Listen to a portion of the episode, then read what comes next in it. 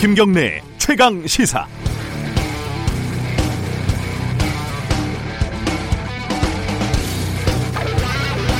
이른바 태극기 부대라 불리는 노년층 집단은 노인이라는 세대와 극우라는 극단적 정치적 이념이 만난 세력입니다. 복지의 사각지대에 놓인 노인들의 불안감, 반공 이데올로기가 무력화되면서 6.25 세대들이 가지는 상실감 등이 얽히면서 만들어졌다는 해석이 지배적입니다. 이들이 박근혜 전 대통령 탄핵 이후 자유한국당과 대거 결합하면서 정치적인 발언권이 꽤 강해졌습니다. 5.18 망언의 장본인인 김진태 의원 등이 이 태극기 부대의 세력을 대변하고 있는 대표적인 정치인입니다. 이들은 태극기 부대에서 유통되는 비상식적인 가짜 뉴스를 공적인 채널로 끌어들였습니다.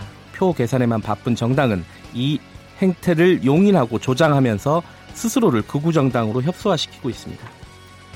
그런데 이 과정에서 노인 세대가 당면하고 있는 상실감과 불안감의 진짜 원인이 무엇인지, 노인들의 인권과 복지는 어느 정도 수준이어야 하는지에 대한 진지한 논의는 사라졌습니다. 우리 어머니와 아버지들을 반공 이데올로기 전위 부대로만 소모적으로 재활용하고 있는 모습은 잔인하고 또 서글픕니다. 2월 18일 월요일 김경래 최강 시사 시작합니다.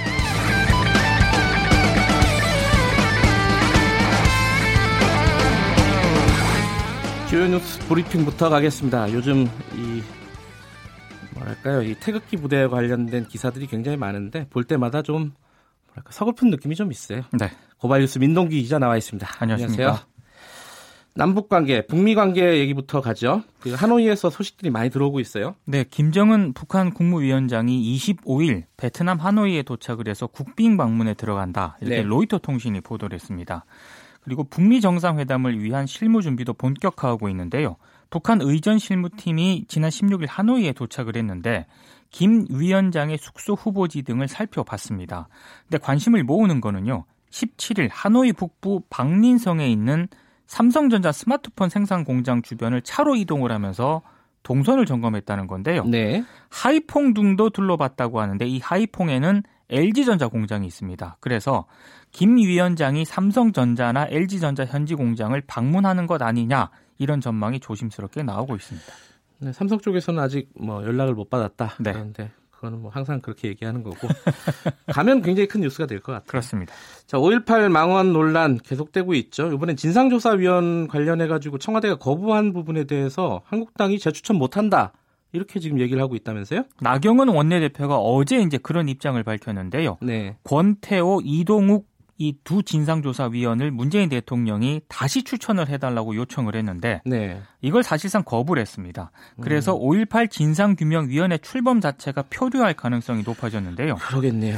여야 사당이 한국당이 막가파식 정치를 하고 있다고 비판을 했고요. 네. 오늘 오전 이 5.18 망언 논란 의원들과 관련해서 국회 윤리특위 첫 간사 회동이 열리는데 전망이 그렇게 밝지는 않습니다. 네. 이런 상황 때문에 2월 임시국회가 개최 여부가 지금 불투명한 그런 상황인데요. 네. 민주당과 자유한국당, 바른미래당 원내대표가 오늘 2월 국회 소집을 위해서 협상에 들어갈 계획인데 이 역시 전망이 그렇게 밝지는 않습니다. 네. 국회 윤리특위는 20대 국회 들어서서 한 건도 제대로 처리하지 못했다 이런 기사도 있더라고요. 그렇습니다. 지금 한국당이 농성을 하고 있죠 국회에서. 근데 네. 농성장에 정작 사람이 별로 안 보인다 이런 보도도 있더라고요.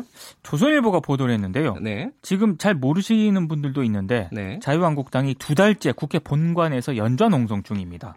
음. 그 조혜주 중앙선관위원 임명이라든가 김태우 신재민 정권 비리 폭로 등과 관련해서 이제 국회 참여를 전부 전면 거부를 하고 있는 그런 상황이거든요. 네. 근데 최근 농성에 참여하는 원내 인사도 거의 없고 음. 농성장도 비어 있는 그런 상태라고 합니다. 그러게요. 이게 농성한다는 뉴스가 최근엔 잘 없었어요. 그렇습니다. 네. 나경원 원내대표가 어제 국회 농성장에서 유튜브 방송을 촬영을 했는데요. 뭐 한국당의 박미단 성과 등을 소개를 했습니다. 그런데 1시간 정도 방송을 한 뒤에 자리를 떴다고 하고요. 국회 농성장엔 아무도 남지 않았다고 합니다. 나경원 원내대표가 미국에 가 있을 때 농성장은 텅 비어 있었다는 게 국회 관계자의 증언인데 아, 이러다 보니까 자유한국당 내부에서도 이런 보여주기식 농성을 언제까지 해야 하느냐 이런 음. 불만이 나오고 있습니다.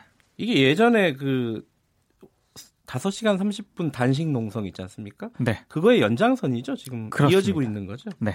농성이 저도 농성을 좀 해봤는데 네. 한번 시작하는 거는 쉬운데 접는 게 어려워요, 사실. 굉장히 어렵죠. 예, 네.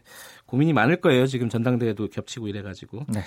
부장 판사가 어, 헌법재판소에 파견 가서 정보를 수집해서 보냈다 대법원으로 네. 뭐 이런 얘기가 있어요? 한국일보가 양승태 전 대법원장의 이제 공소장을 좀 확인을 한 것 같은데요. 네. 여길 보니까 최모 부장 판사라는 분이 헌재 파견 업무를 담당을 하면서 2015년 7월부터 2017년 4월까지 325건의 정보를 양승태 전 대법원장에게 보고를 한 것으로 나타났습니다. 아. 한마디로 정보 보고를 했다는 그런 네. 얘기인데 이걸 왜 했는지가 이제 궁금한데요. 2014년 12월 헌재가 통합진보당 해산 결정을 내리지 않습니까? 네.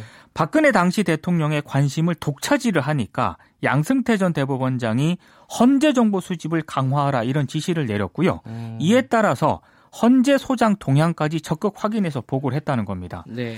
어, 최모 부장 판사가 2016년 10월 당시 사회적 이슈가 됐던 백남기 농민 부검 영장에 대한 박한철 당시 헌재소장의 개인적 견해를 파악해서 이제 보고를 하기까지 했다고 하는데요. 네. 최모 부장 판사가 검찰 조사에서 이 같은 사실관계를 대부분 인정한 것으로 전해졌습니다. 이것은 판사인가 스파인가 뭐 이런, 이런 유행어가 떠오릅니다. 자, 법원 공무원들이 뇌물을 일상적으로 받아왔다. 이건 어떤 뉴스인가요? 이건 서울신문이 보도한 내용인데요. 지난달 전자법정 그 입찰 비리로 구속 기소된 법원 공무원들이 있습니다. 근데 네. 이 공무원들이 명절 때마다 거액의 뇌물을 받아온 것으로 확인이 됐는데요. 네.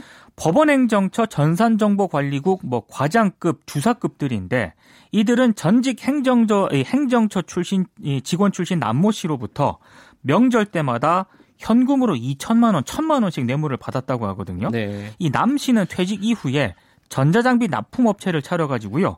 현직 직원들로부터 입찰 정보를 미리 제공을 받아서 법원에서 발주하는 사업을 따냈다고 하는데 네. 근데 좀 액수가 큽니다. 그러네요. 이게 2천만 원, 1천만 원 현금으로 받은 것 외에도요. 생활비 용도로 법인 신용카드도 이 과장에게 지급을 했다고 하는데 강모 과장은 4년 6개월 동안 2억 1,611만 원을 긁었고 손모 과장은 3년 3개월 동안 7,573만 원을 긁었다고 하는데. 이들은 고급 가전제품을 비롯해서 골프채를 모델명까지 구체적으로 지정해서 받아내기도 했습니다. 남 씨가 그 업체를 차려갖고 법원에서 이제 법원에다 전자장피를 납품하는 그런 업체잖아요. 그렇습니다. 왜 이렇게 독점을 하나 하는 의혹이 있었는데 네. 뭐 뒤에 이런 이유가 있었군요. 엄청난 뇌물이 네. 있었던 겁니다. 과천시 의회 의원이 해외 연수 명목으로 어딜 갔는데 이게 좀 문제가 됐어요. 어떤 내용이에요? 박상진 의원인데요. 예. 지난해 사회적 경제 시스템과 4차 산업 혁명을 배우겠다면서 캐나다 연수를 갔는데 네.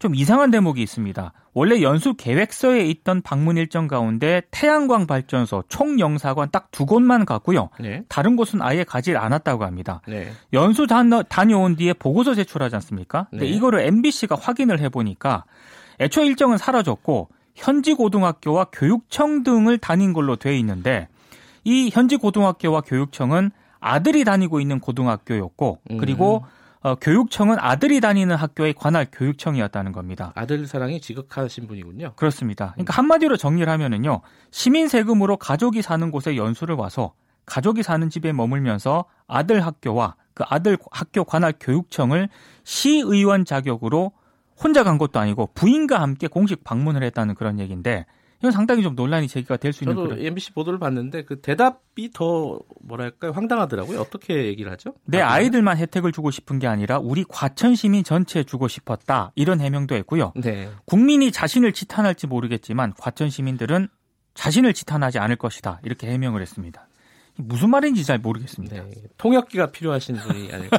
이, 이분이 소속 정당이 어디죠? 더불어민주당입니다. 이건 좀 밝혀야지 나중에 오해가 없을 것 같아서. 그렇습니다.